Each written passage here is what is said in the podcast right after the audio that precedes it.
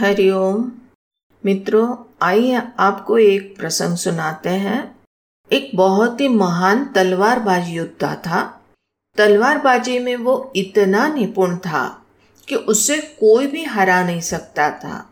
उनकी शूरवीरता के, उनकी तलवारबाजी के चर्चे देश विदेश में थे।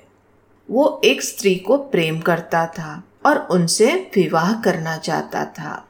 लेकिन वो महिला उन्हीं के सेवक से प्रेम करती थी और वो उनसे विवाह करना चाहती थी। किंतु इस योद्धा के जुनून, उसकी वीरता, इन सबसे वो भयभीत होकर बता नहीं पाती थी। एक दिन उस योद्धा को इस बात का पता चल गया। पहले तो वो बहुत ही क्रोधित हुआ, लेकिन उन्होंने अपने क्रोध को वश में करके अपने सेवक को एक तलवार देकर कहा कि तुम तलवारबाजी में हमसे मुकाबला करो। हम में से जो कोई जीवित रहेगा, वो इस स्त्री का पति होगा। अब नौकर को तलवार पकड़ना भी नहीं आता था। वो तो बेचारा एक साधारण सा गरीब नौकर था। उसे कभी तलवारबाजी का प्रशिक्षण ही नहीं मिला था। उनके लिए ये चुनौती स्वीकार करना अपनी जान से हाथ धोना था। लेकिन वो उस महिला से अत्यधिक प्रेम करता था। उसने कहा कि, मालिक, आपके लिए तो ये सिर्फ़ एक खेल है, लेकिन मैं तो तलवारबाजी के संदर्भ में कुछ नहीं जानता। कम से कम मुझे एक सप्ताह का समय दीजिए। वो योद्धा राज़ी हो गया। उन्होंने कहा, ठीक है, तुम जा सकते हो। चाहो, तुम इसका प्रशिक्षण ले सकते हो। लेकिन हम तुम्हारा इंतज़ार करेंगे। वो सेवक अपने गुरु के पास गया और गुरु को जाके उन्होंने पूरी बात बताई। उनके गुरु ने कहा कि कुछ समय तुम यहाँ रहो और तलवार पकड़ना सीखो। अब उन्होंने तलवार पकड़ना तो सीख लिया। जब सप्ताह का अंतिम दिन आया तो उनके गुरु ने कहा कि देखो, वर्षों का प्रशिक्षण भी तुम्हारी सहायता नहीं कर सकता है। बस तुम इतना जानते हो कि सिर्फ़ तलवार पकड़ सकते हो। जबकि तुम्हारा मालिक है, वो पूरे विश्व में नंबर एक पर है। उनसे तुम मुकाबला करने की उम्मीद तो नहीं कर सकते हो। लेकिन मेरा सुझाव है कि लड़ने का यही सही समय है। पहले तो नौकर समझ नहीं पाया और उसने कहा, ये आप कैसी पहेली बुझा रहे हैं? मैं उनसे जीत भी नहीं सकता और साथ में कहते हैं कि यही क्षण सही क्षण है। तो उसने कहा कि हाँ क्योंकि तुम्हारे पास एक बात निश्चित है, वो है तुम्हारी मृत्यु। अब इससे ज़्यादा तुम्हारे पास हारने को कुछ भी नहीं है, जबकि तुम्हारे मालिक के पास खोने के लिए बहुत कुछ है। उसकी पत्नी है, उनकी प्रतिष्ठा है, एक योद्धा के रूप में उनका सम्मान है। वो बहुत ही अमीर है, उनकी बहुत सारा धन प्रॉपर्टी ये सब उनका खोने को है। लेकिन तुम्हारे पास जब खोने को कुछ भी नहीं है तो फिर तुम लड़ सकते हो, अपनी मृत्यु को स्वीकार करते हुए।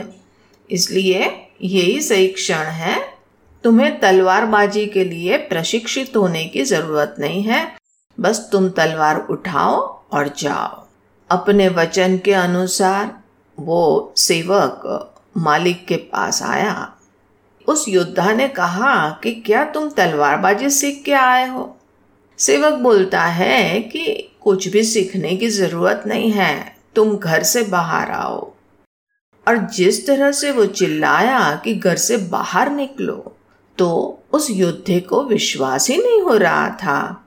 उनके नौकर के साथ ऐसा क्या जादुई परिवर्तन हो गया?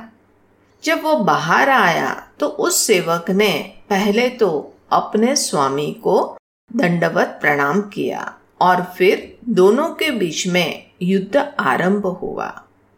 योद्धा बड़ा असमंजस में था कि इनमें इतना साहस कहाँ से आ गया? इतने आत्मविश्वास से उसने ललकारा है। कहीं कोई जादुई विद्या या मंत्र तो अपने गुरु से सीख कर नहीं आया है। मन में इसी चिंता से युक्त होकर वह युद्ध करता रहा। मन में विचार आता था कि यदि ऐसा कुछ कोई जादुई मंत्र है उनके पास तो निश्चित रूप से आज तक की हमारी मान प्रतिष्ठा ये सब मिट्टी में मिल जाएगा। हम जिनसे हृदय से प्रेम करते हैं, उनको भी हम गंवा देंगे। मन के अंदर यही विचार चलता रहा और युद्ध करता रहा। लेकिन दूसरी ओर वो सेवक, वो इतने दिलो जान से लड़ रहा था। मृत्यु को गले लगा के लड़ रहा था। और उनका ये साहस, उनका जुनून देखकर योद्धा पीछे की ओर बढ़ने लगा। जैसे ही योद्धा पीछे की ओर बढ़ने लगा तो सेवक ने और भी साहस जुटाया। दरअसल, वो तो सिर्फ़ और सिर्फ़ तलवार को घुमाए जा रहा था, वो भी फ्री स्टाइल में। क्योंकि ये तय हो गया है कि हमारी मृत्यु तो निश्चित है, इसलिए अब कोई चिंता की बात नहीं है। सभी चिंताएँ तो जीवन की होती है। जल्द ही उन्होंने उस योद्धा को घेर लिया। पीछे मालिक के बगीचे के चारों ओर दीवार थी। अब वह पीछे हट नहीं सकता था। वह अपने जीवन में पहली बार मृत्यु से इतना भयभीत हो गया था। और उसने कहा कि, रुको, ये स्त्री अब तुम्हारी पत्नी हो सकती है। ये हमारी संपत्ति, वो भी तुम्हारी हो गई। अब मैं संसार का त्याग कर रहा हूँ। मैं सब छोड़ के जा रहा हूँ। वो बड़ा डर से काँप रहा था। उससे समझ में नहीं आ रहा था कि ये हो क्या गया। इनमें इतना साहस कहाँ से आया? उनके पास इतनी समग्रता कहाँ से आई? इतनी सजगता कहाँ से आई? उन्होंने अपनी हार स्वीकार कर ली और कहा कि मैं सब कुछ छोड़ने को तैयार हूँ, लेकिन एक बात बताओ तुम में इतना साहस आया कहाँ से? क्या तुम कोई जादुई विद्या सीख के आए हो? क्या कोई जादुई मंत्र लेके आए हो? सेवक ने कहा कि न हम तलवार चलाना चाहते हैं, न हमारे पास कोई जादुई विद्या या मंत्र है। हमें तो बस अपनी मृत्यु को गले लगा लिया, क्योंकि जीने का यही एकमात्र हमारे पास अंतिम क्षण था। इसलिए हमने सोचा कि क्यों न इस क्षण को हम समग्रता से जी ले। उसमें हमारा प्राण पूरा लगा दे। मित्रों, जब तक हम किसी भय से युक्त रहते हैं, तब तक जीवन में किसी भी काम में कभी भी समग्रता नहीं आ पाती है।